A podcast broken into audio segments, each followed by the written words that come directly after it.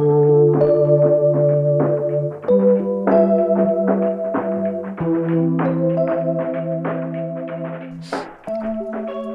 til Denmarko, en podcast på The Lake Radio. Hej, jeg hedder Terkel Arts Røgle, og her ved siden af mig sidder Alexander Bejle Klostergaard. Og i dag, der har vi besøg af, Shinshin Len Gudbjørnsen.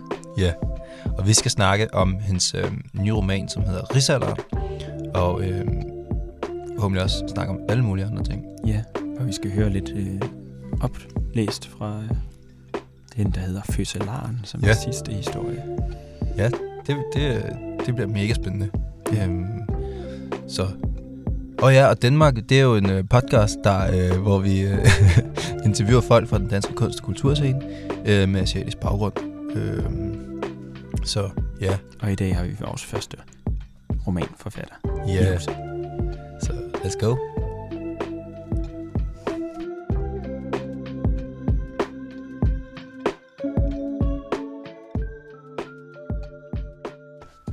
Velkommen. Tak. Måske skal vi lige... Øh, ja, fordi jeg skulle lige til at sige dit navn der, og så var jeg sådan var bange for at udtale det forkert. Så vil du lige... Jamen, det gør ikke noget. Alle udtaler det forkert. Okay, godt nok. Så er jeg bare måske en af det. Men jeg har faktisk... Min, min mand har haft årtier Okay, til at okay. lære det. Han kan ikke finde ud af det. Ja. Øh, Sinsin Sin, sin. Ja. Shinshin. Gudbjørnsen. Gud Bjørnsen. Men var der ikke også et den? Ren, ja, Ren. det er rigtigt. Det, er Mm. mellem, det er mellemnavn. Okay. Det er min gammel efternavn, som Nå. er så smækket i midten. Okay, Det har min mand også fået. Mm. ja. Men det er din mand, der, der har så guld, Gud, guldbjørnen? Gudbjørnsen, ja, han er islænding. Okay, ej, det er et stærkt navn. Ja, Det er også det, fordi- ja. Det er også derfor, jeg har valgt ham. Ja, jamen det er Ja. god resonemang. Len på japansk betyder person, menneske. Øh, det gør det også på kinesisk. Nå. Ja, men det er ikke den samme tegn. Nå, okay. Okay. Så det er ikke uh, Shinshin menneske, Gudbjørnsen. Nej, Xinjin betyder til gengæld vækst. Okay. Og det hører du rigtig tit. For eksempel øh, præsident Xi's nytårstale. Ja. Der hører du lige pludselig, han siger Ej, Xinjin. jeg læste godt, du. det var der, han snakker til. hele Ja, tiden. og de, altså, mange af mine venner, der er ved at lære kinesisk, de kan ikke rigtig forstå, men er du sådan super kendt i Kina eller sådan noget, fordi de hører hele tiden sin sin radio og tv og sådan noget, og så Ja. ja. forklarer jeg dem, det betyder vækst. Det er meget fedt at hedde vækst, synes jeg. Det er fordi, jeg er født i 78. Okay, Mm-hmm. Det, øh, er det vækstens år? nej, det, nej, det er fordi, det er en lang historie, Ja. men det er um, 78, den 22. december 78, det er den der, jeg blev født. Mm-hmm. Øh, omkring sådan tre-tiden eftermiddag øh, har de haft sådan en lang diskussion og snak i parlamentet omkring mm. den nye øh, reform. Ja. Og de offentliggjorde det så i radioen. Øh, og min, min far, han øh, sad i øh, fødegangen og ventede med alle de andre mænd. Um, og der har han hørt alt det her nye, der skal ske med Kina, og så blev han sådan helt vildt glad. Ja, Uh, og så sagde han, min datter skal hedde Vækst. det er smukt. Ja. Det er der ikke særlig mange, der hedder. Ej. Men øhm, altså, gør jeg lige sådan her, bare lige for at være helt sikker. Øhm, men øhm, velkommen. tak. Øh, Velkommen og, i studiet. Ja, og jeg glæder mig til at lære dig at kende. Øh, og, øh, I lige måde. Ja. øhm, og du, du udgiver en bog snart. Ja. Øhm, som hedder Ris Alderen. Rigsalderen, ja. Rigsalderen, ja. Ja. Og den skal vi jo blandt andet snakke om. Og vi skal lige bare snakke om, whatever vi lige får lyst til at snakke om. Øhm. Ja. Hvad næste, hvad næste spørgsmål, Alex? Jamen, ja, altså jeg sad bare lige og tænkte på det, at du sagde noget med, at du blev født i 1978. Mm. Og så er det, at vi har jo ligesom været i, øh, vi, vi har stødt på dig sådan først igennem Facebook-opslag og sådan nogle. Mm. Altså, du har faktisk ret god til at beskrive nogle forskellige underlige situationer, du oplever, men også bare sådan nogle dele af din egen historie. Og der var noget med, at du er født i 78, men der var også noget med 79, og et eller andet med, at du ikke har et pas, eller kan Nå. du lige fortælle, jeg skal lige... Nå, ja. Øh, den korte version er, at jeg faktisk ikke eksisterer. Nå, Nå. det er meget fedt, hvis vi bare holder det til den korte. ja. Det er fordi, øh, hvad hedder det, øh, du ved, dengang der har man jo sådan noget kvotesystem. Mm. Øh, du vil gerne føde et barn, så skal lige søge kvote. Du kan føde et barn, ikke? ja. Øh, er det per den par, og så- berømte etbarnspolitik? Øh, men dengang var det ikke rigtig kommet igennem endnu. Det var Nej, altså okay. tobarnspolitik, vi hed det. Okay. Tobarnspolitik, Okay. ikke? Øhm, så det, der skete, var, at øh, mine forældre selvfølgelig søgte en kvote, og så regnede det sådan lidt frem, og så sagde de, okay, I har en kvote i 79. Mm. Øh, gå hjem og bliv gravid. Mm. Mm, øh, men, men jeg er jo sådan en utålmodig type, øh, så jeg kan ikke vente til 79. Så jeg Ja, hoppede selvfølgelig ud den 22. december 78. Mm. Øh, og det viste sig at være noget af papirarbejde. Altså, mm. det er virkelig øh, kafkaske dimensioner. Okay. øh, mine forældre, altså begge deres arbejdsgiver og hospitaler, og så skulle der være en alle mulige stempler og bla bla bla frem og tilbage. Mm. Øhm, og efter et år, så var min far endnu ikke kommet i hus med at, øh, at få min fødselsattest. Mm. Og så gav han simpelthen op. Okay. Så du har ikke noget fødselsattest? Jeg har ikke noget fødselsattest, øh, så han har bare brugt det der hospi- hospitalsnote til at få mig Okay. ind på skoler og sådan nogle ting.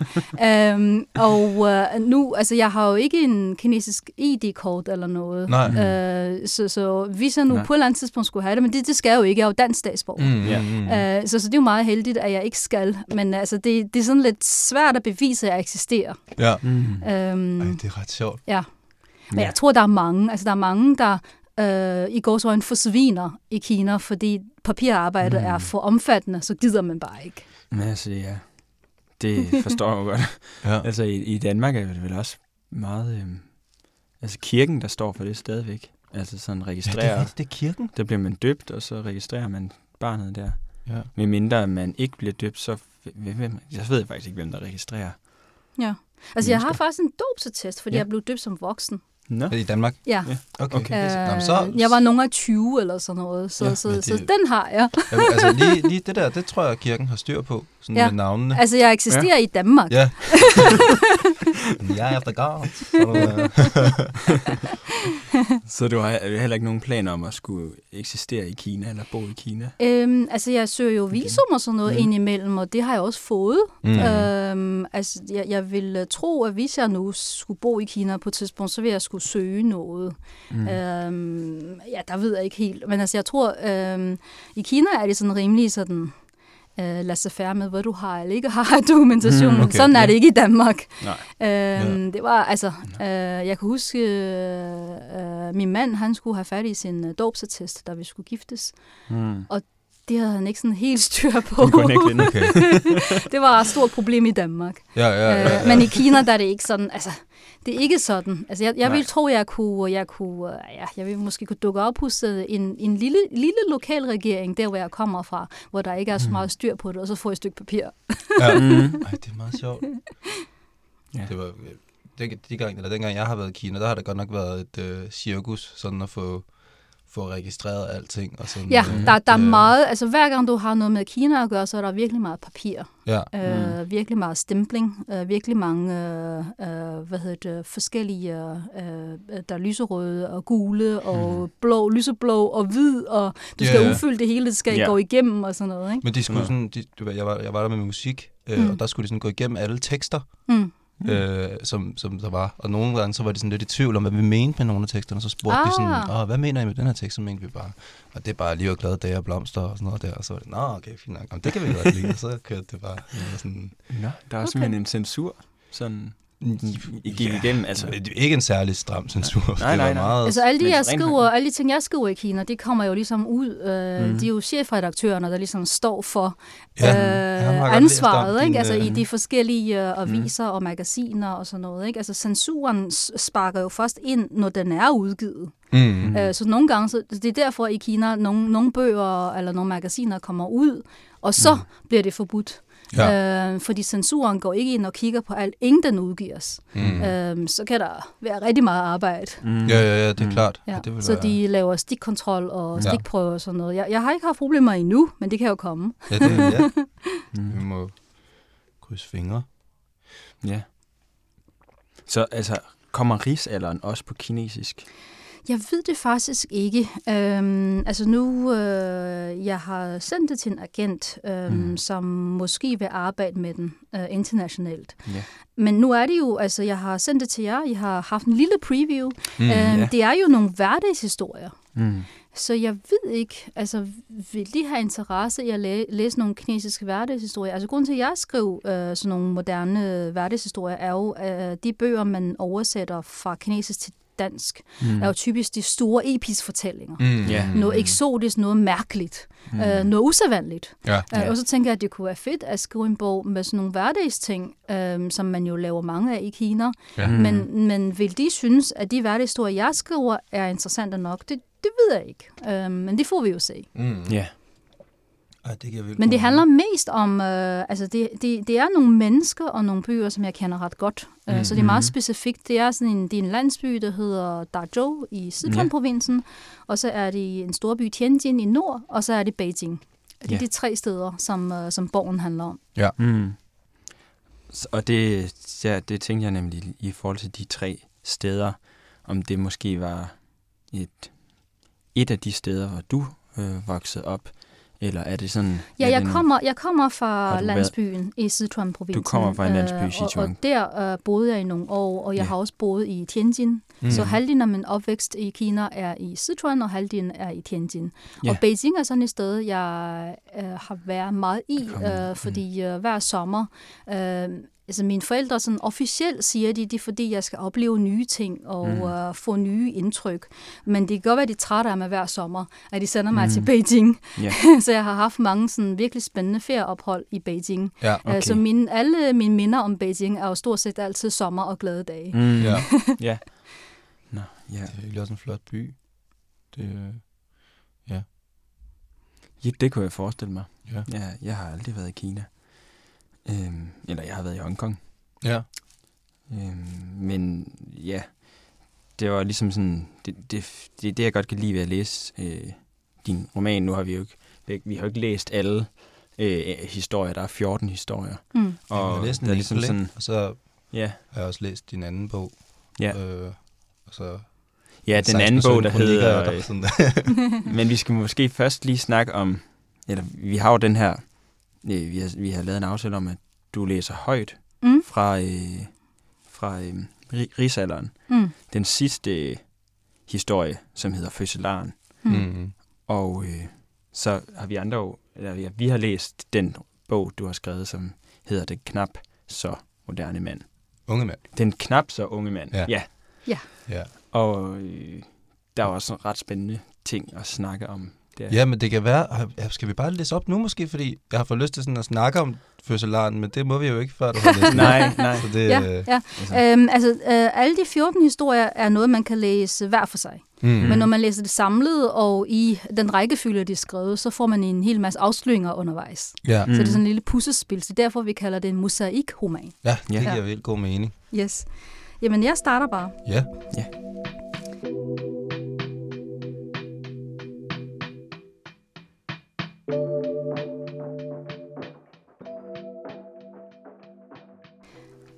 Fødselslaren. En landsby i Sichuan-provinsen. 30 år. Det er en stor fødselsdag. Ifølge den gode gamle Konfucius er det den alder, hvor man omsider står på egne ben. Det er bare ikke sådan helt tangharte. Helt konkret bor han stadig hjemme og arbejder på forældrenes gård. Så selv hvis han kunne føle, at han står på egne ben, gør han det jo ikke. Når man så bliver 40, bør man ifølge Konfucius ikke længere være forvirret. Men hvis ikke han står på egne ben som 30-årig, betyder det så, at han allerede er kommet for sent til det tog. Altså 40'erne, hvor man føler sig godt tilpas i både andres og eget selskab. Uanset hvad, er han i hvert fald lige nu utilpas ved tanken om fødselsdagsfesten senere i dag. Resten af familien er i fuld gang med forberedelserne. Tang har fået besked på at slappe af. Det er jo hans fest, og han skal ikke løfte en finger. Ikke en. Så han er taget til en nærliggende skov for at plukke vilde bær, med en lydbog i ørerne og en kurv i venstre hånd. Sådan slapper Tang af. Da han var barn, lyttede han til kassettebånd med stand-up-komiker, mens han plukkede bær. Nu er det mest kampsportsromaner og krimier. I sine vågne timer er Tang altid omgivet af mennesker. Hans arbejde bestod primært i at passe familiens dyr og at hjælpe sin mor med at flytte kurve til indkøberen, der besøger landsbyen en gang om ugen. Han kan godt lide livet i landsbyen. Det er der ikke mange andre på hans alder, der kan. Lige efter folkeskolen rejste den ene efter den anden ind til de store, større bøger. Pigerne fik arbejde som hushjælp eller barneplejersker, drengene som køkkenassistenter, opvasker eller løsarbejdere. De få, der blev tilbage, fandt hurtigt sammen, blev gift og fik børn. Tang var på ingen måde hurtig. Han var ikke hurtig i skolen. Han var ikke hurtig til at rejse ud i verden. Han var ikke hurtig til at sikre sig en brud. Først da han blev 22, rejste han til en af provinsens mindre byer for at prøve lykken. Men der var han heller ikke heldig. Faren håbede, at Tang ville drage ind til byen og skabe sig en formue. Moren håbede, han ville drage ind til byen og finde sig en kone. Men de to ting hænger meget ofte sammen. Med en formue skal konen nok komme. Med en fornuftig kone ved sin side skal formuen nok komme. Det er ligesom historien om hønnen og ægget. Faktisk er det historien om Tangs liv. Tang blev i byen i to år. Han arbejdede på en byggeplads og for et flyttefirma. Og han forsøgte sig til mig som sælger af hjemmebiografer. Dengang tjente de kloge, de hurtige og de frække styrte med penge på hjemmebiografer, som faktisk slet ikke var hjemmebiografer, men blot en DVD-afspiller og fire halvdårlige højtaler. Sælgerne gik fra dør til dør og solgte den ultimative aften- og weekendunderholdning. Eller, det er faktisk lidt en overdrivelse at kalde dem sælgere, for hjemmebiografer solgte stort set sig selv. Men skulle nærmest være en idiot for ikke at kunne sælge dem. Så det var Tang åbenbart en idiot, altså. Når folk for eksempel spurgte, om en hjemmebiograf var noget, deres gamle forældre ville sætte pris på, svarede Tang, at det vidste han desværre ikke, for han kendte jo ikke deres forældre. De andre sælgere forsikrede derimod alle potentielle købere om, at alle, både gamle og unge, helt sikkert vil elske at se film i biografkvalitet derhjemme. Og så hivede de DVD'erne op af tasken og lavede flux en masse mere salg. Da Tang til sidst indså, at han aldrig vil være i stand til at tjene en formue som sælger, eller noget som helst andet for den sags skyld, op han, opgav han bylivet og vendte hjem til landsbyen. Der så heller intet ved byen, han savner. Hverken trafikken, larmen, den tunge luft, de mange lommetyve, de horrible priser eller kvinderne. Tang havde to kærester i løbet af de to år, han arbejdede i byen. Den første kæreste, Chen, som var meget smuk, kom fra den samme landsby som Tang. Men de blev først kærester, da de begge arbejder i, land, i storbyen. Tangs forældre kunne godt lide hende, og hun kunne også godt lide familien. Så da de vendte hjem til landsbyen til forårsfestivalen, spurgte hun til hans tanker om deres liv sammen, hvis de blev gift. Han fortalte hende, at han drømte om at forpagte endnu mere jord, end familien allerede havde adgang til, og så kunne de måske dyrke chiliplanter eller etablere en frugtplantage eller noget lignende. Modtagelsen var mildest talt lunken, og et par uger efter gjorde hun det forbi. Begrundelsen var, at hun kunne ikke se sig selv leve den slags liv. Hun ville have mere. Tang havde et par kammerater, der havde stået over for lignende spørgsmål om fremtiden, og deres svar havde været ren fantasi. De fortalte deres kærester, at de ville forpagte jord og spare op, så de havde råd til egen forretning i en nærliggende by. De ville bygge en lækker hus til familien og sørge for, at deres børn kunne komme ind på nogle af de bedste universiteter, og på den måde sikrede de sig en brud. Men selvfølgelig ville de sandsynligvis slet ikke gå, som de havde drømt om. Det ville ikke være i nærheden af at have sparet op til egen forretning selv efter 13, 15, 20 år. Det kan man jo se på den smule, de har sparet op til nu. De vil måske nok få bygget et hus, men nok ikke nogen luksusbolig, og ingen af deres børn vil kunne komme ind på selv et middelmådigt universitet, for slet ikke at tale om et af de bedre af slagsen. Men ikke desto mindre virkede deres kærester tilfreds med svarene. Endelig ville de bare gerne høre, om deres udkårne havde drømme for fremtiden. For på den måde kunne de holde deres egne drøm om bedre liv i live.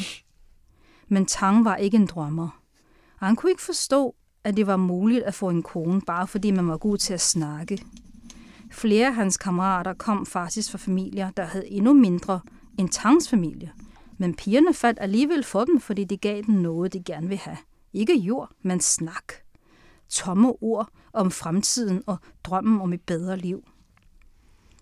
Den anden kæreste, Dong, mistede han, fordi hun spurgte, om han synes, hun var den smukkeste pige i verden. Han svarede, at han aldrig havde set en kvinde, der ikke kom fra Sichuan-provinsen. Og selv der havde han set smukkere kvinder. Det blev hun fornærmet over. Tang syntes, at det var fjollet. Så selvom han havde muligheden for undskyld, gjorde han det ikke. Og da hun slog op med ham, tænkte han, at han nok i virkeligheden heller ikke havde lyst til at blive gift med en, der var så fjollet. Kammeraterne sagde, at det var Tang, som var fjollet. Vi er mænd, og det er vores opgave at sige beroligende ting til vores kvinder, forklarede de. Tang var dog uenig. Hvorfor? Det giver der ingen mening. Han brød sig ikke om at løbe. Med ærligheden kommer du længst, siger ingen i landsbyen. Med sølvtungen får du alt, siger de til gengæld alle sammen. Så måske vil han slet ikke giftes. At være til overs, som folk kalder det, kan vel ikke være så slemt. Han har jo sin lydbøger. Tang ved ikke, hvor mange der kommer til festen i aften. Rigtig mange har klikket måske på WeChat. Og Tangs forældre har regnet dem alle sammen med i planlægningen, for de skulle jo nyde i inde i alle menneskers værste mareridt. At være vært for en fest, hvor der ikke er mad og drikke nok til alle. Allerhelst skal der være en del til overs, for man skulle meget gerne kunne invitere hele landsbyen på rester den efterfølgende dag. Man må aldrig gå ned på mad og drikke. Det vil være frygtelig pinligt. Allerede inden festen rigtig er kommet i gang, er der kommet over 50 mennesker. Det er dem, der kommer langvejs fra. Onkler, tanter, kusiner, fædre, gamle skolekammerater, gamle lærere, gamle arbejdsgiver, venner fra tangstid som migrantarbejder og mange flere. Og folk bliver ved med at vælte ind. Til sidst er der ikke flere skamler. Hans mor sendte, sender børnene over til naboen for at låne flere. Hans far tæller huder, og tallet overstiger deres mest optimistiske beregninger. Han tæller 215 huder i alt. Tang anede ikke, at han var så populær, og han er festens midtpunkt. Han har aldrig været midtpunkt for noget. Aldrig nogensinde. Hans mor tager imod alle gaverne. Han får mange røde kuverter af sin onkler, tanter og gamle arbejdsgiver. Moren siger, at der ligger mange sædler i dem. Gavebordet er overdynget med halve grise, vindtønder fyldt med brændvin, oksetunge, kartonger med cigaretter, næstkaffe, sække med ris og endnu flere røde kuverter. Tang kan se, at der er hele fem halve grise.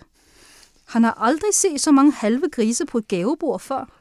Det må betyde, at folk kan lide ham. Måske han ligefrem er elsket. Pludselig bemærker han ekskæresten Dong hen ved gavebordet. Hun har lige sat en hel kasse dyr brændvin på bordet. Selvom det gik fra hinanden, forblev han venner med både Dong og Chan på WeChat, og da han skulle invitere gæster til sin fest, sendte han en fælles invitation ud til alle sine venner på WeChat. Det skulle han måske ikke have gjort. Men i sin vildeste fantasi havde han nu heller ikke forestillet sig, at en af hans ekskærester ville dukke op. Og Dong har sin nye forlovet med. Wang hedder han. Han handler vist med aktier eller noget i den stil. Dengang Tang var sammen med Dong, havde hun en lille forretning, hvor hun solgte iste. Senere rejste hun dog til Beijing, hvor hun og Wang for nylig har købt en stor lejlighed. Wang er ikke ligefrem nogen flot fyr, men han ser velhavende ud. Det må man da også være, hvis man køber en stor lejlighed i hovedstaden. Tang kan ikke helt overskue at hilse på dem lige nu, så han går over til buffeten og skænker en øl til sig selv. Men ingen han har noget at tage den første sluk, får han sig endnu en overraskelse. Hans første ekskæreste Chen er også dukket op, og nu kommer hun lige imod ham. Hun er i højt humør og ser bedre ud end nogensinde. Alle sagde altid, at han scorede langt over dengang, og han ikke ville kunne holde på så smuk en kvinde. Og det fik ret. Og hvis Dongs forlovede så velhævende ud, ser Chens mand Zhang nærmest imponerende ud. Ikke desto mindre bukkede han beskeden for Tang, da han ønskede ham tillykke med fødselsdagen. Chen fortæller glædestrålende, at de har udvidet deres kæde af iscaféer, så de nu har 22 caféer i Nordkina. Det hele bliver lidt for meget for Tang. Han takker Chen og Zhang, fordi øh, de er kommet, og så flygter han over til bordene, hvor nogle af gæsterne spillede kort. Pludselig får Tang øje på en meget smuk ung kvinde midt i menneskemængden. Hun er måske nok den smukkeste kvinde, han nogensinde har set. Også smukkere end Chan. Han har aldrig set hende før.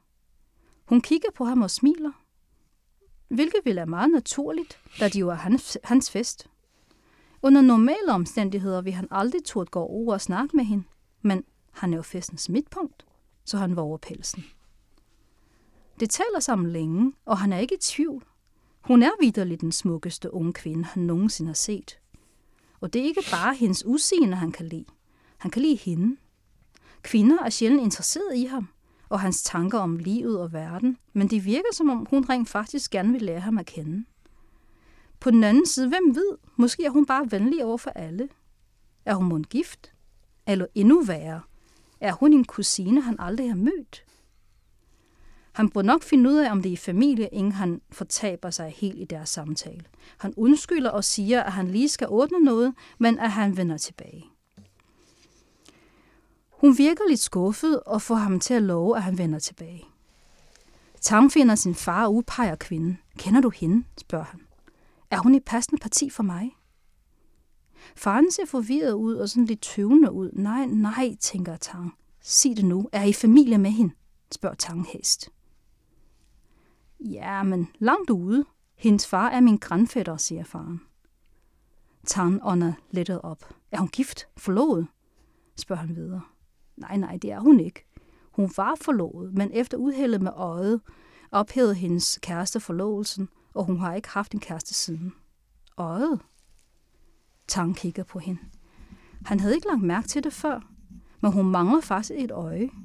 Hendes venstre øjelåg er i hvert fald lukket til.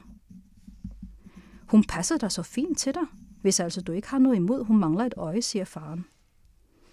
Tang kigger på den ung kvinde. Han synes stadigvæk, at hun er den smukkeste kvinde, han nogensinde har set. Han kigger rundt på resten af selskabet. Og pludselig er det som om alle andre kvinder i selskabet har et øje for meget.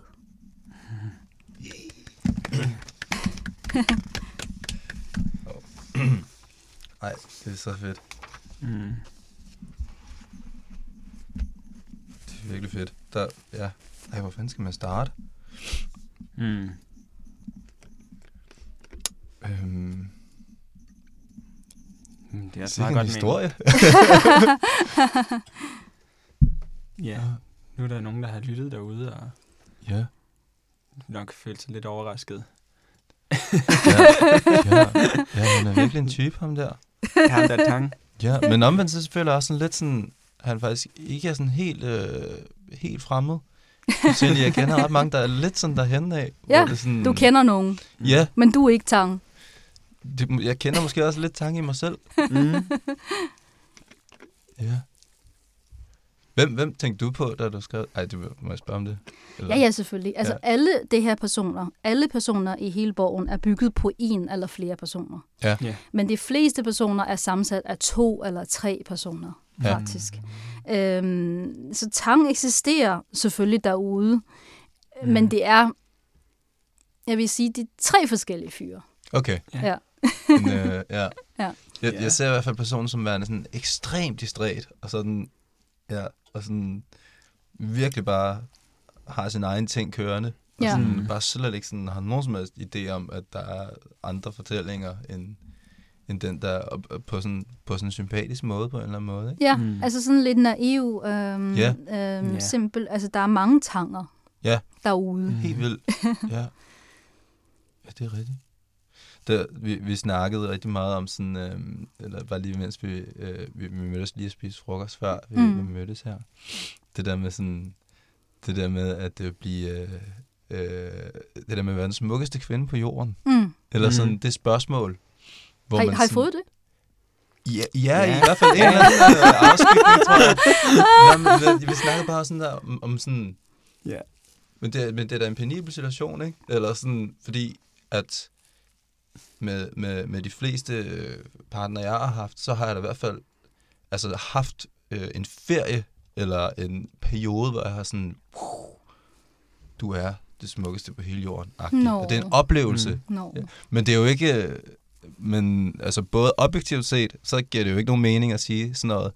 Øh, og det er jo heller ikke noget, man går og tænker hele, eller, øh, hele tiden. Altså, så, det, sådan, så hvis man nu bliver spurgt, altså sådan der, og man ikke har den uge, hvordan sådan, Oh. ja.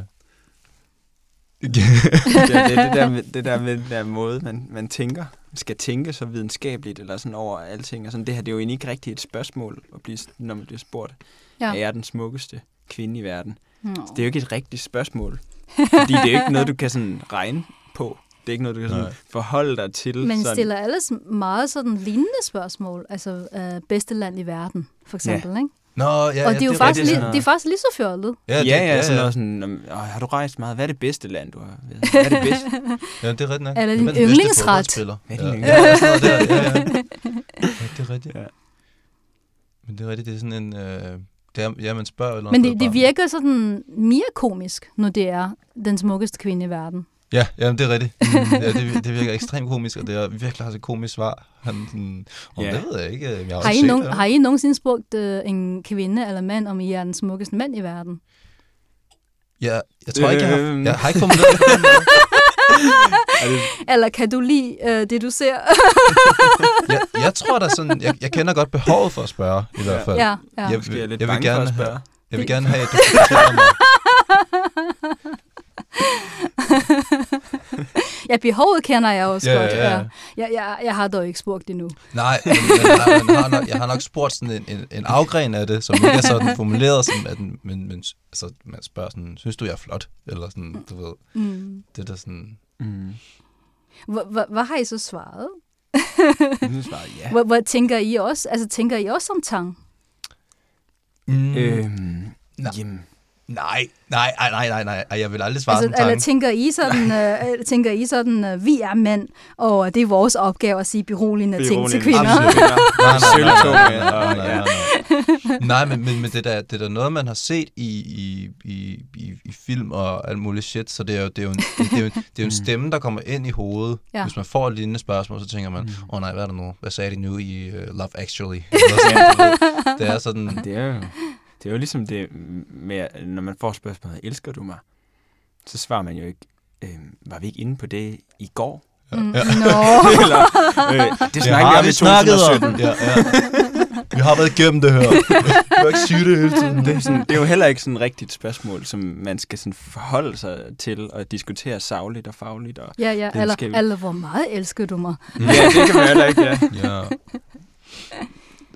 Så jeg synes, det, det er godt, at der er sådan en som Tang, der bare sådan, sådan siger det til hende der Cheng. Fordi han senere finder den smukkeste kvinde i verden, Mm. Ja. som så har et øje mindre end alle de andre. Mm. ja. Mm. Der, øh, ja. Men jeg synes, det er en mega sådan... Øh, mega sådan skarp måde at sådan ligesom øh, beskrive oplevelsen af, at man sådan er forblændet af en person, mm. At man ikke engang Ja. lægger mærke til, at de mangler et øje. Mm. Eller sådan. Ja. Det er sådan, det er virkelig cute. Mm. ja. Det er virkelig dejligt. Mm. Ja. Det, øhm, ja, hvad fanden har vi ellers snakket om? Det, det er sjovt, det er sådan, øh, jeg, når jeg har sådan læst dine øh, ting, så forestiller jeg mig altid sådan, at det faktisk lidt er en anden tid, det foregår i. Mm. Mm. Øh, både din historie, der foregår i Danmark, og, og andre steder end Danmark. Nå, også de ting, øh, der foregår i Danmark? Ja, der Nå. har jeg også forestillet mig sådan lidt, at det er sådan, at øh, sådan, jeg, jeg ved ikke hvorfor, men jeg tænkte, det var start nullerne, eller sådan 90'er, sådan Jan Sonnergaard-agtig. Øh, Jeg er meget nostalgisk, når det kommer til nullerne. Det er rigtigt. Ja, det, kan godt ja. være, det, det, det kan godt være, de skinner igennem. jamen, jamen ja, det er fordi, så, så når der sådan, så, så når du så skriver sådan, når man så sidder han med sin øh, e-bog, eller så er det sådan, nå ja, nå, e-bog, Nå, det findes også. Nå, ja, ja, ja, det er klart. Eller sådan, Nå, men det er jo bare, fordi jeg er gammel. nej, det, Altså, vi er jo ikke sådan helt fra den samme generation, vel? du er jo ikke sådan så meget ældre end mig. 43. Du er 10 år ældre. Ja, eller 11. ja, ja. altså, sådan en den teknologisk udviklende, moderne verden, Ja. så, Ja, men altså, så sker der virkelig set meget. ude. ja. Det er rigtigt. Men de Altså, har- jeg, jeg har også fået at vide, at den, øh, den unge generation ikke sådan rigtig er på Facebook mere jo. Mm. Nej, nej, Facebook, den, den, altså, ja, nej, det er rigtigt. Der, er- der, er- der er en kløft der. Ja. Den, jamen, det er rigtigt, du er heller ikke sådan lige så aktiv på Insta, som, øh, Jeg har en privat konto på Insta. okay, Ja. ja. og det er måske bare det. Ja. Ja. Hej. Ja. ja, det er meget sådan med medieforbrug. Det, det skifter meget fra generation til generation. Og måske, øh, jeg har jo nogle gange prøvet at egentlig være lidt up-to-date med min egen generation og være mere på Instagram, men øh, ja, ja, jeg synes, det er så dejligt, at øh, der kommer sådan nogle romaner, som, som du har skrevet her, altså at sidde, sidde og læse det, det gør virkelig også noget særligt for en. Og det er sjovt, at han også lytter meget til lydbøger. Mm. Altså det her med, at han går ud og samler bær, Mm. med en kurv i hånden og lytter til lydbøger. Mm. Og jeg synes egentlig, det er fint med, med alle de bøger. Sådan, ja, det er sådan en bog om. Det, der, er en- der, det, det synes jeg også er et fint aspekt af tanken her. Ja, altså jeg, jeg tror, det er meget mere normalt i Kina at Ja. læse bøger.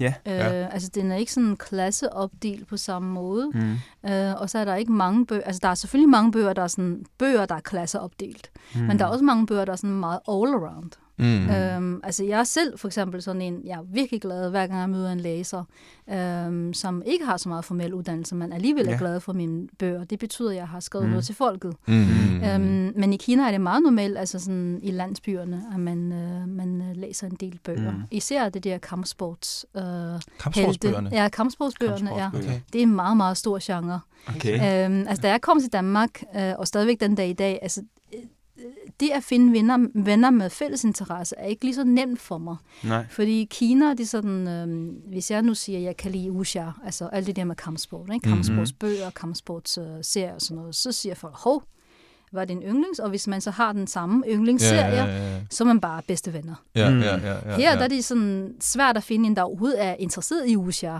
Uh, Ja. Og så hvis man finder en, der sådan er interesseret i wuxia, så er det ikke sikkert, at man er interesseret i den samme slags. Altså, man kan jo ikke bare være venner, fordi man bare er interesseret i en stor genre. Nej, nej, nej, Som det er klart. krimi. Det er klart. Altså, ja, Krimi, ja, det er jo ikke, det er jo ikke nok. Det er vi. Ja, nej, nej, jeg siger, jeg siger. Ja, men, det er, men det er en meget stor genre i Kina. Øhm, Mhm. Også det der med altså, stand-up øh, øh, komikere. Altså, jeg ved, at man siger nogle gange i vestlige medier, at der ikke findes stand-up comedy i Kina. Og jeg ved ikke rigtig, hvor det kommer fra, men der er i hvert fald rigtig meget stand-up komikere, og man kan Okay. lytte til deres podcast Mhm. og øh, kassettebånd, eller, Ja. eller hvad det er, altså DVD'er, eller hvad det er, man har lyst til. Uh, så Mhm. det er der også mange af de der øh, øh, mænd i, øh, i landsby-samfund, der lytter meget til. Og Mm. vilde bær er der jo, altså det er jo virkelig en stor ting, fordi Sichuan er sådan et land of plenty, mm. hvor der gror alt Mm. overalt, og der er mad overalt. Uh, ja, man bliver sådan helt misundelig. altså, det er, ja, ja, fordi jeg, jeg måske bare bider mærke i lige præcis det med, at han tog ud og samle bær, fordi at sådan om, i august, sådan, sammen med min kæreste, og, og så drager vi op i, i Dollerup Bakker i Jylland, hvor der er mm. Mm. vilde blåbær lige der. Mm. Og det er bare noget af det, det, er det bedste på året. mm. Mm. Det er bare at tage op og samle bær. og Mm. det er der bare ikke så mange steder af i Danmark, fordi vi har ikke så mange vilde bær. Der er mark overalt. Og Ja. sådan, så nogle gange så har jeg bare sådan lidt, wow, tænk så, hvis man nu befandt sig der i Sichuan-provincen, ligesom, ja, Mm. Ja, altså hvis man ser det sådan, ja, sådan kan man godt se på det. Ja. Altså da jeg var Ja. barn, der tænkte jeg meget, at det var sådan arbejde, ikke? Ja, ja, ja, ja, ja, det var bare noget, du gjorde, for mor Øhm, sagde det, eller sådan Altså, noget. men det, altså, jamen, altså, som barn tænker man ikke så meget over det, øh, at det er, altså man tænker hverken det er arbejde, eller om det er noget, man gør for sjov, faktisk. Nej, Nej, det er Det er sådan, Nej, nej. laver du ikke lige en fælde til ålene i Ja. ja. rismarken, så laver jeg lige en fælde. Ja. Øh, og så går jeg ned med den, og så hiver man fat i den senere, så er der noget ål i den. Ja. Det, det tænker man ikke. Det Åh, det kunne være fedt at lave, skal fælde til ål. Altså, Altså desværre, så rismarkerne, det er jo ikke, øh, øh, det køres jo ikke manuelt mere. De er jo, øh, de er jo hystmaskiner, så ålerne, øh, ål, ål, ål lever ikke i rismarker mere. Nej. Okay. Øh, ikke sådan i gamle dage, du ved, hvor sådan nogle markander øh, svømmer rundt og spiser Mm. alger og skadedyr, og så ålene, de løsner og så alt det der jord. okay. Øh, og så skal man sørge for, at bestanden holdes nede, Mm. øh, og heller ikke for meget nede. Mm. Så man skal simpelthen hele tiden sørge for, at man spiser nogle af det der ål og nogle af det Mm. der andre. Ja, Altså det ligesom bliver sådan en fin lille økosystem. Men føler du, at du... Øhm, apropos det der med sådan, sådan mærke det der skift, nu arbejder jeg. Mm. Føler du, at du sådan tager på arbejde, når du sådan skriver? Jamen, det er, jo, det er også det, der er sådan lidt svært for mig. Øhm, altså, nu ved jeg, øhm, der er mange danske forfattere, der er sådan meget dedikerede Ja. og skriver mm. Mhm. i timevis, og det må ikke forstyrres og sådan forskellige ting. Ikke? Ja. Ja. Altså, nu er jeg sådan fra en anden tradition, men også fordi jeg har skrevet, siden jeg var omkring 8 eller sådan noget. Mm. Øhm, og min far, som også er min redaktør, øh, simpelthen bare fortalte mig, at skriver du ikke lige en historie, øh, Ja. og så redigerer jeg Mm. den, og så bliver den ligesom trygt. Ja. Øh, så jeg havde ikke sådan tænkt så meget over det, og i dag der er det sådan lidt... Altså, jeg er nok ikke den der forfatter, der er meget dedikeret og fokuseret. Mm. Mm. Øhm, jeg er nok den der type, der skriver lidt, mens jeg måske ser noget YouTube-video imens. Øh, Mm. Eller så øh, spiser jeg lige en frokost, øh, Ja. og så kommer jeg tilbage og skriver et par timer.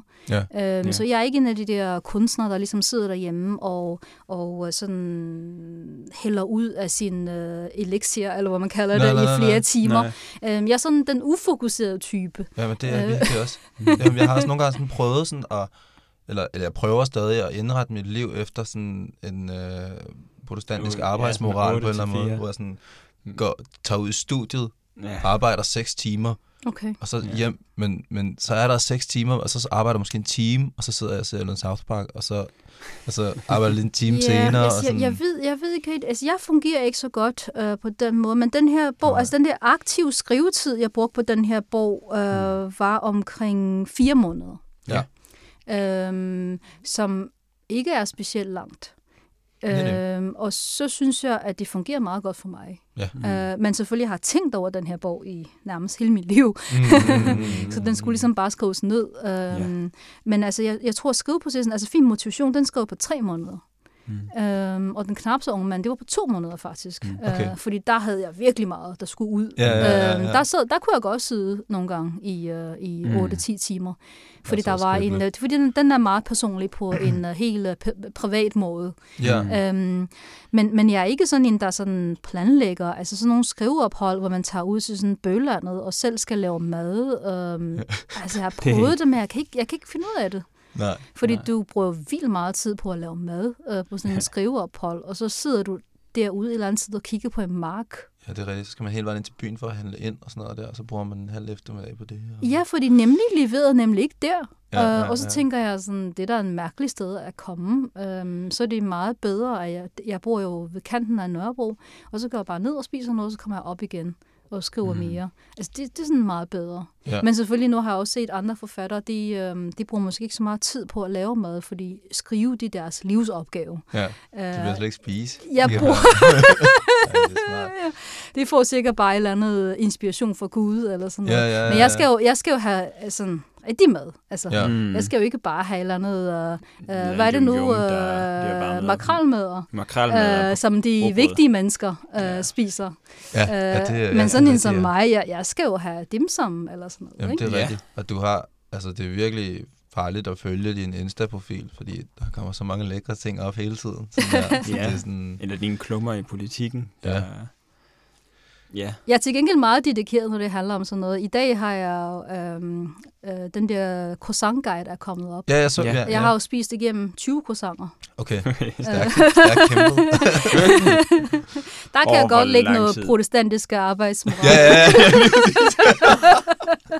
ja, det er fandme... Er det så over fire dage? Eller Er de over mange dage? De, Okay. altså, øhm, I klummen beskriver jeg så, at jeg har den der lille konkurrence kørende med mm. min øh, ven Alex, altså det er ikke hans rigtige navn, Ja. ja. fra Shanghai, som også er i byens skribent. Ja. Øhm, og øh, når man er skrevet by, i byens skribent i Kina, så er det noget helt andet, end at være i byens skribent i Danmark. Okay. Mm. Altså, jeg, jeg, jeg ringer rundt og prøver at få lægge nogle af de der chokoladecroissanter til side. Det ignorerer Mm. mig fuldstændig. Jeg får nærmest en finger gennem telefonen. Mm. Mm. Øhm, altså, jeg siger min fulde navn og håber på, at de betyder noget. Det betyder ikke en skid. Altså i Danmark? Så jeg, ja, ja. Nå. jeg Mm. står i kø og venter på det der, og at mange af de der steder, der skulle jeg være flere uger, for jeg kunne få fat i de der chokoladecroissanter for overhovedet at øh, øh, få lov til at skrive om det. Ikke? Øh, men altså min ven Alex fra Shanghai, den mest elskede, frygtede øh, i byens skribent, han ringer bare og fortæller sin fulde navn.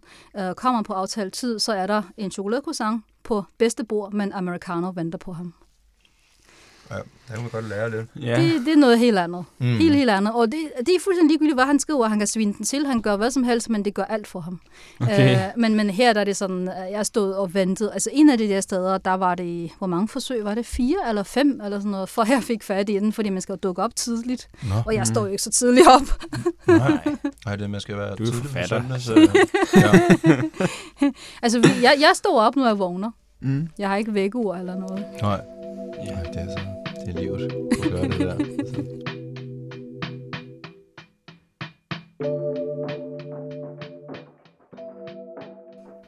Arbejder du så også om aftenen?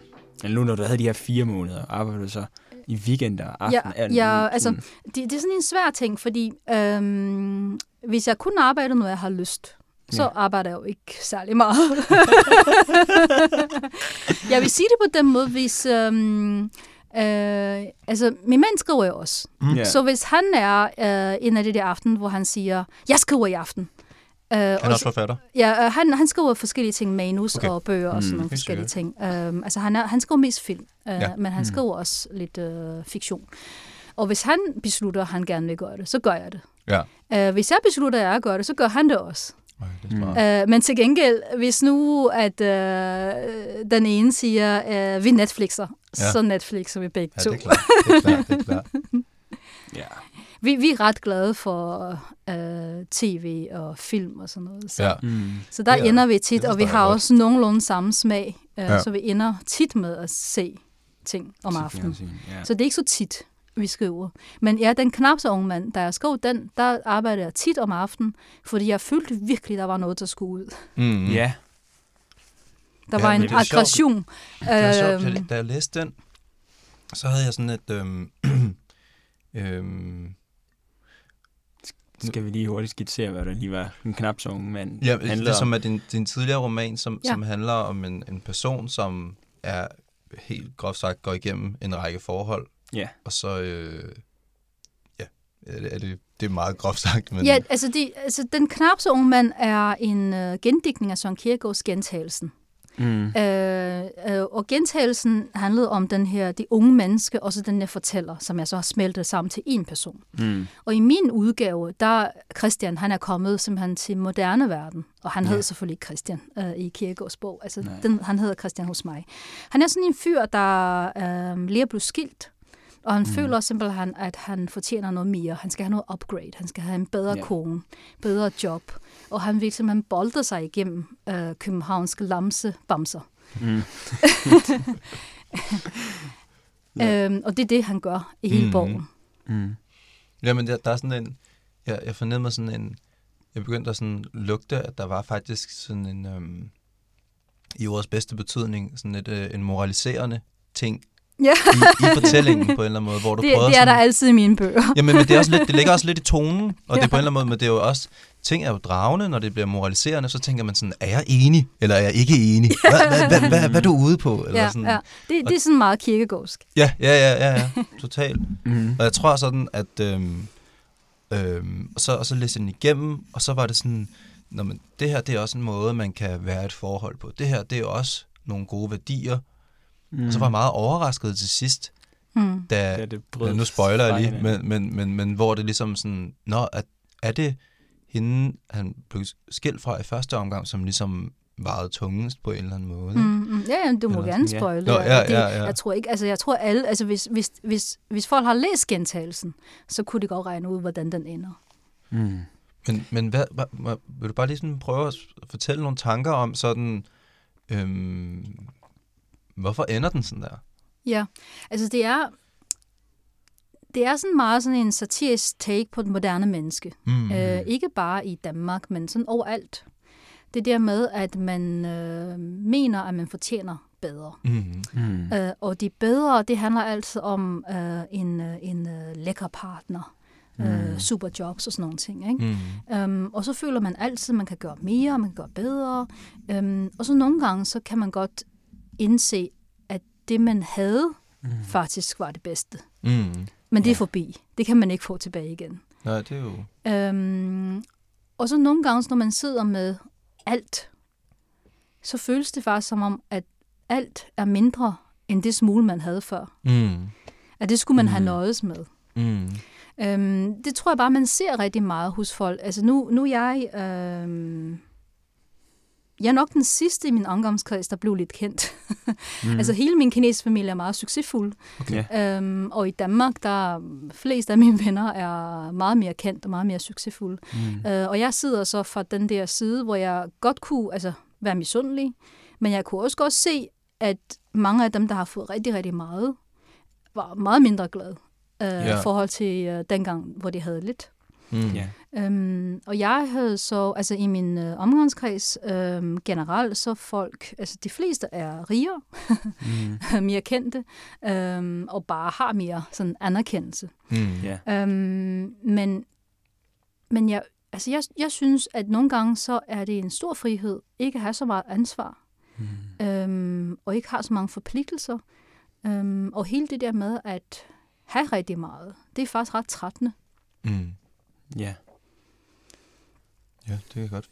Ja, det giver meget god mening. Øhm, fordi jeg, jeg vil bare ikke have noget besvær. Altså, mm. det der med, altså jeg har ikke en cykel, for eksempel. Hvis jeg havde en cykel, så Mm. skulle jeg smøre kæde, og altså sådan forskellige ting, ikke? Altså det er Mm. bare arbejde det hele. Mm. Ja, det er jo. Og hus, Men sådan, det, det lyder bare som mareridt. Sådan oversvømmelse i kælderen, og Ja. taget, der render, Ja. og afløb og sådan noget, ikke? Altså, boligpriser, man skal holde øje med. Og, Ja. Og renteniveau og alt det der. ja. ja, men det er lidt sjovt at tænke på, hvis man så... Altså, for jeg synes, det allermest stressende overhovedet, det er jo, det er jo karriere, ikke? Mm. Ja, lige præcis. Hvis man bare kunne... ja. Altså, Fordi det handler, karriere handler om at få mere, Ja, ja. blive bedre. Og, Altså forfremmelser og Ja, ja. lønforhold og anerkendelser, de sjoveste opgaver, de mest spændende opgaver, alle de Mm. øh, lækre øh, forretningsrejser. Ikke de dårlige, men de Mm, gode, mm, ikke? mm. Og så Ja. er det der med, at man virkelig kan føle sig som en boss øh, i øh, Mm. et, øh, et, øh, et, øh, sådan en af de der konferencerum, ikke? Øh, Mm. øhm, dengang jeg var i corporate, jeg er jo oprindeligt uddannet fra CBS, Okay. Øh, Mm. så dengang jeg var i corporate, der, der havde jeg sådan virkelig prøvet at stride imod. Jeg havde øh, i de sidste syv år af min øh, corporate øh, tid, besluttede jeg mig for ikke at bruge PowerPoint nogensinde. okay. Okay. Øh, og, de, og, de, og, og, og der var ikke nogen, der savnede det, fordi det havde ingen funktion. Nej. øhm, Yes. der, der er virkelig mange... Folk ikke, hvorfor du ikke gjorde det? Eller hvad? Nej, fordi de, de havde det ikke lagt mærke til. Altså, fordi man viste jo ikke noget på en PowerPoint. Nej. Øhm, så hvis der virkelig var noget vigtigt, altså noget tal, man skal crunche og sådan noget, så har de jo selvfølgelig fået det tildelt, Mm. så det ligger fremme, så man kan Mm. lave noter og beregninger og alle de der ting. Ikke? Så ja, ja, der var en hel masse ting, som jeg bare gjorde, altså sådan nærmest for sjov. Mm. Mm. Øh, fordi øh, fordi jeg, jeg på et tidspunkt kunne jeg mærke, at jeg var ikke interesseret i hele det der øh, corporate. Og så blev mm. det bare sådan til sådan en slags hvor jeg bare har så meget sjov som muligt, og så prøve at se, kan man blive fyret, og så få øh, et par måneders løn. Ej. Og det kunne man så ikke rigtig. Der skal meget til, åbenbart. Ja. Fordi hvis, så længe du laver dit arbejde, mm. så skal der faktisk ret meget til. Ja, ja, ja, ja. Det sværeste er bare at få arbejdet. Ja, Der altså det, der, der er mange af de der faser. Altså jeg, jeg har prøvet, altså nogle gange så sidder jeg bare til nogle af de her jobsamtaler, og så prøver at spolere det for mig selv, fordi jeg synes, det der, det, det er for underligt. Ja. På et tidspunkt blev jeg spurgt, øhm, og jeg har mange sådan nogle sjove historier, på et tidspunkt blev jeg spurgt om det der svage sider og sådan noget. Så Ja. ja. sagde jeg, jamen øh, jeg er smålig og aggressiv. og så blev jeg kaldt tilbage. Okay, nå, det kunne de godt lide. Du skal Altså, derud. de, de, de, de, fordi, de, de, de, de, fordi de, øhm, altså nu, nu var jeg også heldig stillet, fordi øhm, de jobs, jeg søgte, typisk var sælgerstillinger. Ja. Jeg Var du arbejdede i salg. Kinesisk, ja. Eller hvad? Nå, nej, det? nej, de, nej, nej, nej, det de har, nej, de, de, Det handlede ikke om at øh, sælge ej, til Kina? Nej, nej, nej slet okay. ikke, slet ikke. Øhm, altså som sælger, der er virksomhederne sådan noget mere rummelige i Mm. forhold til din personlighed. Ja. øhm, altså hvis du kan overbevise dem om, øhm, og kan vise, at du faktisk kan sælge, Mm. så skal der rigtig meget til, øhm, for at det ikke ansætter dig og ikke vil Ja, ja, er have, dig, have dig øh, i firmaet. Så det der med at være aggressiv og smålig er ikke nødvendigvis dårligt. Mm, mm, mm, mm. Men også fordi, at nu har de hørt alt, øh, men de har sgu ikke hørt det der før. Nej. Øhm, så. Ja. Men det blev lidt for meget en farse til sidst. Mm. Øhm, fordi, altså, Jeg ved ikke, om jeg har haft sådan nogle corporate jobs, men der er mange af de der Nej, jobs, hvor der er meget sådan arbejde, hvor der egentlig ikke fører til noget. Okay. Øh, hvor du laver noget, som du skal lave, men du ved, at det fører ikke til noget. Okay. I virkeligheden er det noget helt andet, der giver resultater. Men du gør det, fordi chefen ja. siger det. Og, altså, der er en hel masse... Okay. Ja, Det, det har jeg godt mistænkt det lidt ja, for nogle jeg, gange. Jeg kan huske men, en øh, gang, fandt en bog i boghandleren, der sagde, hvordan vi pludselig fik travlt med at lave ingenting. Mm. Og som et eller andet med, at Mm. Ja. ja. Har, har I læst min uh, bog Filmmotivation?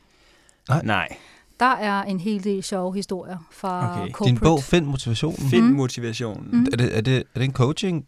Ja, det, det er Åh, en selvhjælpsbog fra Christi. Dagbladets forlag. Ej, det vil jeg Øh, gerne den læse. hedder Filmmotivation, kinesisk førstehjælp til udmattede danskere. Ja, det er det, ja, det, er det jeg skal gøre. for den, for, øh, altså sådan, ligesom, altså enten så læser man den her bog, altså jeg har også, øh, der er også nogen, der har læst den her bog, der var en veninde, der ringede til mig, jeg har læst den her bog. Nu har jeg forstået det hele. Øhm, mm. Jeg fucker hele det der corporate liv, og så laver jeg helt andet. Ja. Og så tænker jeg, okay, det er måske heller ikke så godt, når hun nu har så mange, ans- så mange øh, forpligtelser i, Ja, i livet, ikke? Når man ligesom får det der kynisk blik. Mm. Uh, men der er mange, der sådan ligesom bliver lidt bedre til at spille spillet, fordi det er jo spil. Ja. Um, det er fordi, der er mange virksomheder, der vil sige, mm. altså om den her stilling, der har man brug for det her kompetence, det her personlighed. Men i virkeligheden, der er utrolig mange jobs derude i corporate. Så længe du har en akademisk uddannelse, så kan du Ja. gøre det. Okay. Altså, der er lidt træning i måned. Der er Ja, en måneds træning eller sådan noget. Altså, man Ja. kan jo gøre det. Selvfølgelig kan man det. Øhm, jeg, jeg har jo øh, venner, der er uddannet i filosofi og arbejder som øh, junior researcher for sådan nogle konsulentvirksomheder. Ja. Altså, i virkeligheden, så skal der ikke meget til. Mm. Men det kræver altid, om du har det ene kompetence, det har den anden personlighed. Men det, der er problemet, er, når du så får en af de der jobs, og de kræver så lidt oplæring, Ja. Ja. og du sidder så i det, men så begynder du at kede dig. Ah, Fordi det, det, det er ikke et job, der kræver virkelig meget kompetence, som de siger. Okay, okay. Og så sidder du der efter et år, så sådan, Nå, nu kan jeg finde ud af det, og nu keder jeg mig. Men så gengæld så tjener man måske Mm. mange penge, eller hvordan er det? Ja, altså der er sådan en, der er sådan en akavet tidspunkt, øhm, som mellemleder. Der er sådan en akavet tidspunkt, hvor du laver rigtig meget arbejde, Ja. man tjener næsten lige så lidt øh, som en almindelig medarbejder, men du Ja. skal komme igennem den der tærskel, Ja. Okay, øh, den akavede fase som mellemleder, og så blive topleder, okay. Okay. hvor så du så kan sigte efter at lave noget mindre, men tjener meget mere. Fuck. Wow. Men, men i den tærskel, der er svært at komme igennem, fordi altså, i min tid som mellemleder, jeg, jeg gider simpelthen ikke være mellemleder. Nej, nej, nej, nej. Øh, jeg har været projektleder, jeg har været mellemleder, men, men det, det kunne jeg ikke holde ud. Jeg kunne, Nej. ikke, jeg kunne ikke sige alt det der bullshit til folk, fordi jeg tror ikke selv på det, jeg kan ikke få mig til det. Mm. Visioner og missioner, løfter Ja, ja, i ja, flok, ja. og altså, jeg, jeg kan ikke. Så, så jeg arbejdede i mange år, så hver gang jeg, hvis jeg nu sådan skulle tilbage i et par år og sådan noget, så jeg har gjort det nogle gange, hvor jeg kommer tilbage, tager en sælgerstilling, øh, og der er meget lidt bullshit. Altså, du Mm. laver det, du skal lave, og så siger du bare til chefen, det har du lavet, og hvis de har noget som helst at sige, så siger du ej. Øh, det er meget nemt. Ja. Det er ikke ligesom alle de der andre stillinger, hvor du skal lade som om en hel masse ting.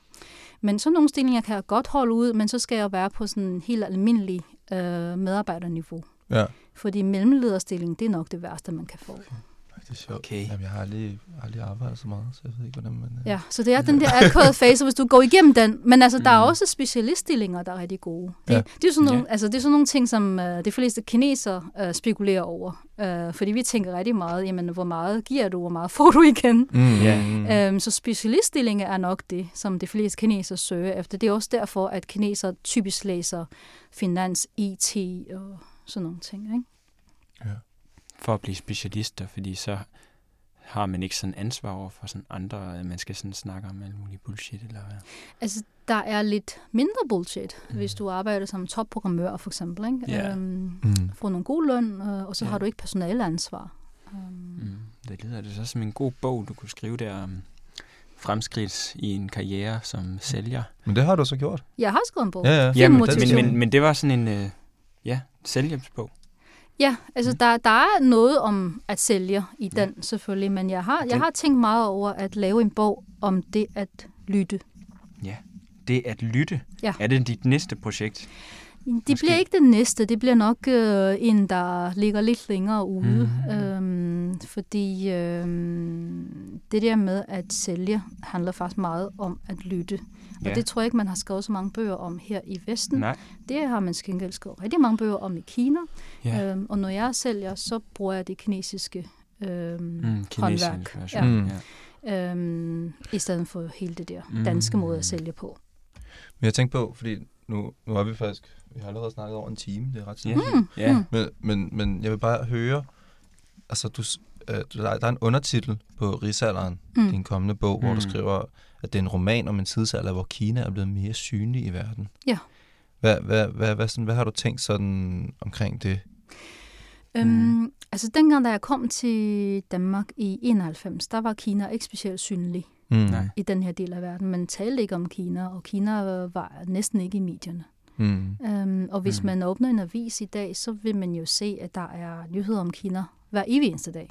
Mm. Mm. Øhm, og, øh, og det betyder så, at Kina blev mere synlig i verden.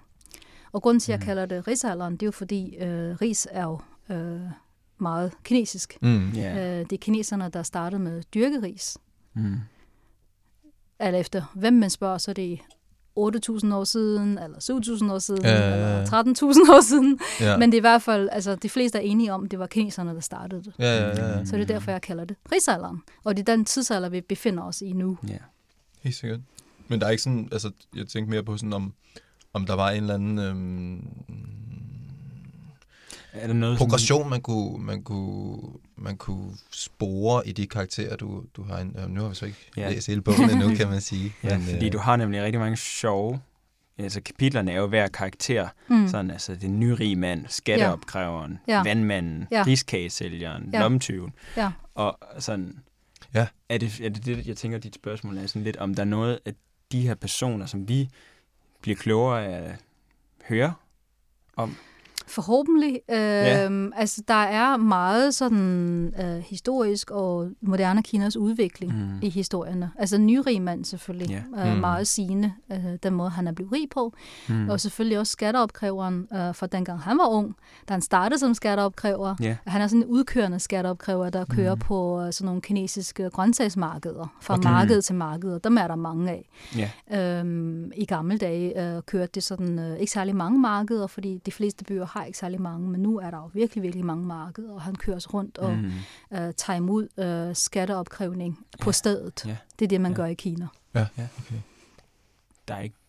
Så, Det er sjovt, det har sådan nogle, altså, det er ligesom, det er bare sådan nogle, øh, at de er sådan nogle brækker, øh, Mm. karaktererne. Ja. At De er sådan, ikke nødvendigvis sådan, øh, altså, det er mere sådan nogle brækker, der skal til for, at historien på en eller anden måde kan sådan, øh, mm. komme frem på en eller anden måde, ikke?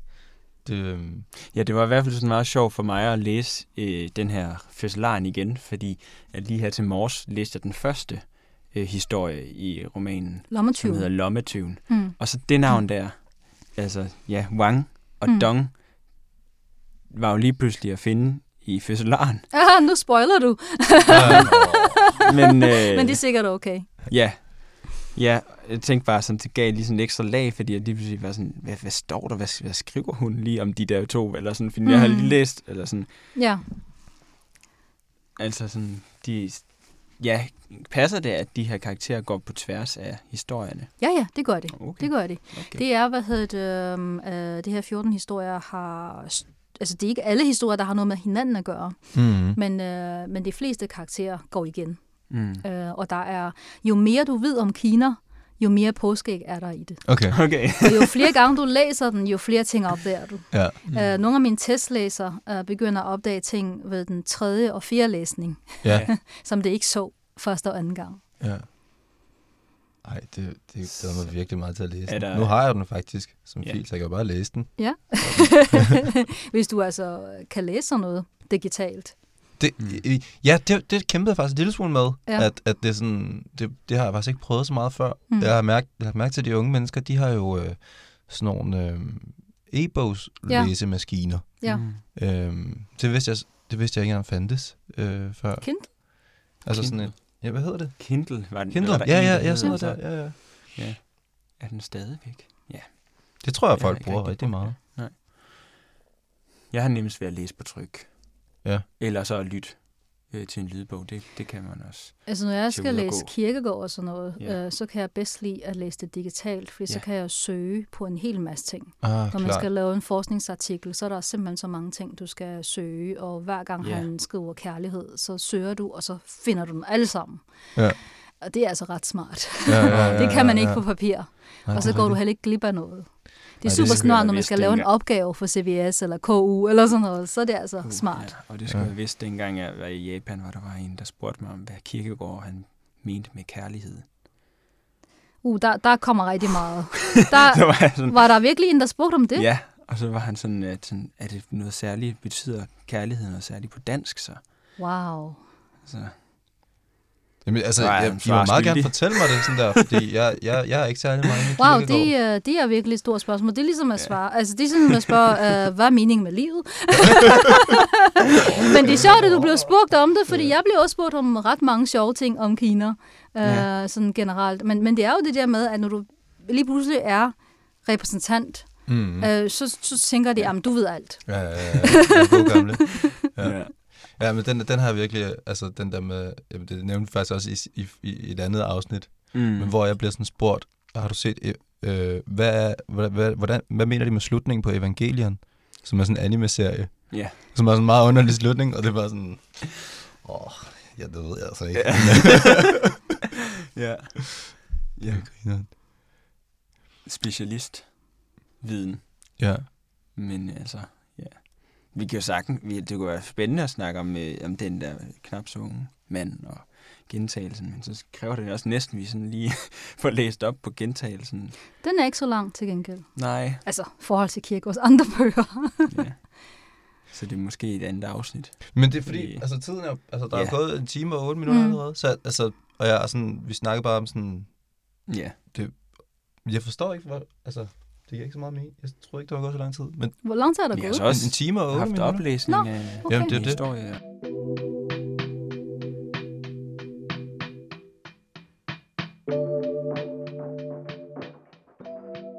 Så jeg tænker sådan, hvad, måske sk- hvis der er et eller andet sidste ting, du har tænkt kunne være sjovt at, at gå igennem, eller hvis mm. du Mm. har en anden joke, du kan fortælle, eller sådan. Mm, nej. nej, nej, nej. Det skulle lige være, hvis I har et eller andet spørgsmål, der brænder på. Ja.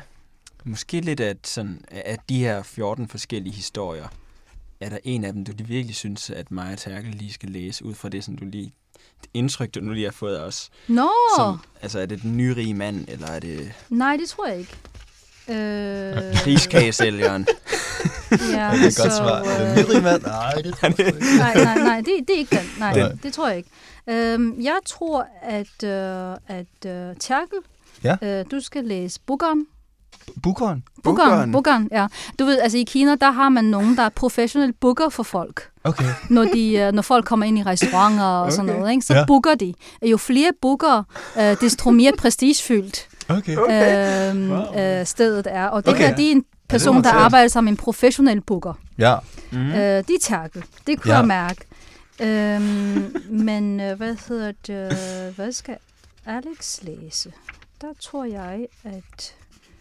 at øh... Har jeg Jo, jo, jo, jo. Alex, du Ja. skal læse Den gamle sure mand. Ja. Den der gamle sure mand, der bor op øh, i en bjerglandsby ja. Øh, i Sichuan-provinsen. Det er lige noget Ja. for dig. Wow. Det, Ej, det bliver det vil jeg glæde mig til. Ja. Men, Jamen, det- men jeg, vil, jeg vil sige om den her bog, det er, det er ment som en, øh, en feel-good-roman. Mm. Mm. Øh, så selvom der er nogle alvorlige historier, der er nogle meget alvorlige historier, mm. men alt i alt er det happy ending. Ja. Mm. Det er så, det, jeg glæder mig så meget over, at det er happy ending. Jeg har virkelig Ja. sådan, jeg har virkelig... Men der er to sådan virkelig grumme historier også. Okay, Mm. Nej, men, men så længe enden er god. Bukkeren og den gamle sure mand. Ja, ja, ja. Nej, nej, det er ikke det. Er Nej, ikke nej, det. nej. Altså, jeg, jeg kan afsløre, at det er den nye medarbejder. Den er, Mm. Okay. den er, den er hardcore. Den er hardcore. Uh, den er hardcore, og så er der den der, ja. hvad hedder det, oh, hvad er det, jeg valgte at kalde den til sidst? Jeg skal lige se. Um, Den fraskilte kvinde. Huh, hvad er det, den hedder? Det er den der om... Uh, Pensionisten. Pensionisten, ja, Mm. lige præcis. Ja. Det, det er to sådan uh, ret grumme historier, den nye medarbejder og pensionisten. Okay. Mm. Uh, men, uh, men der er uh, selvfølgelig nogle små lyspunkter. Mm. Ja, ja. men jeg synes i hvert fald, sådan, det lyder helt vildt plat at sige, så jeg ved ikke, om måske siger, jeg siger alligevel. Men det er bare, det er bare meget fedt med happy endings. Sådan i, Det synes i jeg den også. Her. Det er Altså altså sådan, også øh, stærk fortaler for. Ja, det er sådan, det synes jeg bare er fedt. Ja. Og det, Det, jo- jeg, jeg, jeg vil altid gerne læse noget, hvis jeg ved med sikkerhed, det er happy ending. Ja, det går Øh, godt. Og når det er Jane Ja. Austen, så er jeg glad. ja. Øh, fordi man ved, det altid ender godt. ja, men jeg har også altid sådan nogle øh, film fra sådan start nullerne, hvor det går rigtig godt de første halv time, og så går det galt, ikke? Ja. Jeg, sådan, jeg synes bare, man skal se det Og jeg har time, og stadigvæk stoppe. tilgivet dem, der har lavet Million Dollar Baby. Altså, Nå ja, ej, jeg har ikke tilgivet det Ja, der er narhuder. Altså starter Ja. hyggeligt og humoristisk og super godt og upbeat. Ja. Og så, Mm.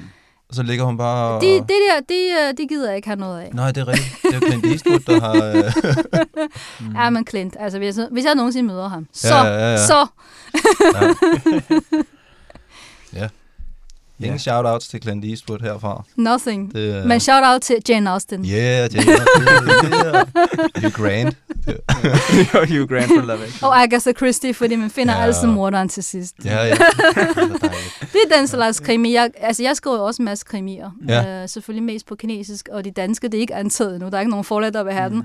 Nok fordi det er for kinesiske. Man finder altid Men mordere. du skriver, men du skriver mange kinesiske krimier.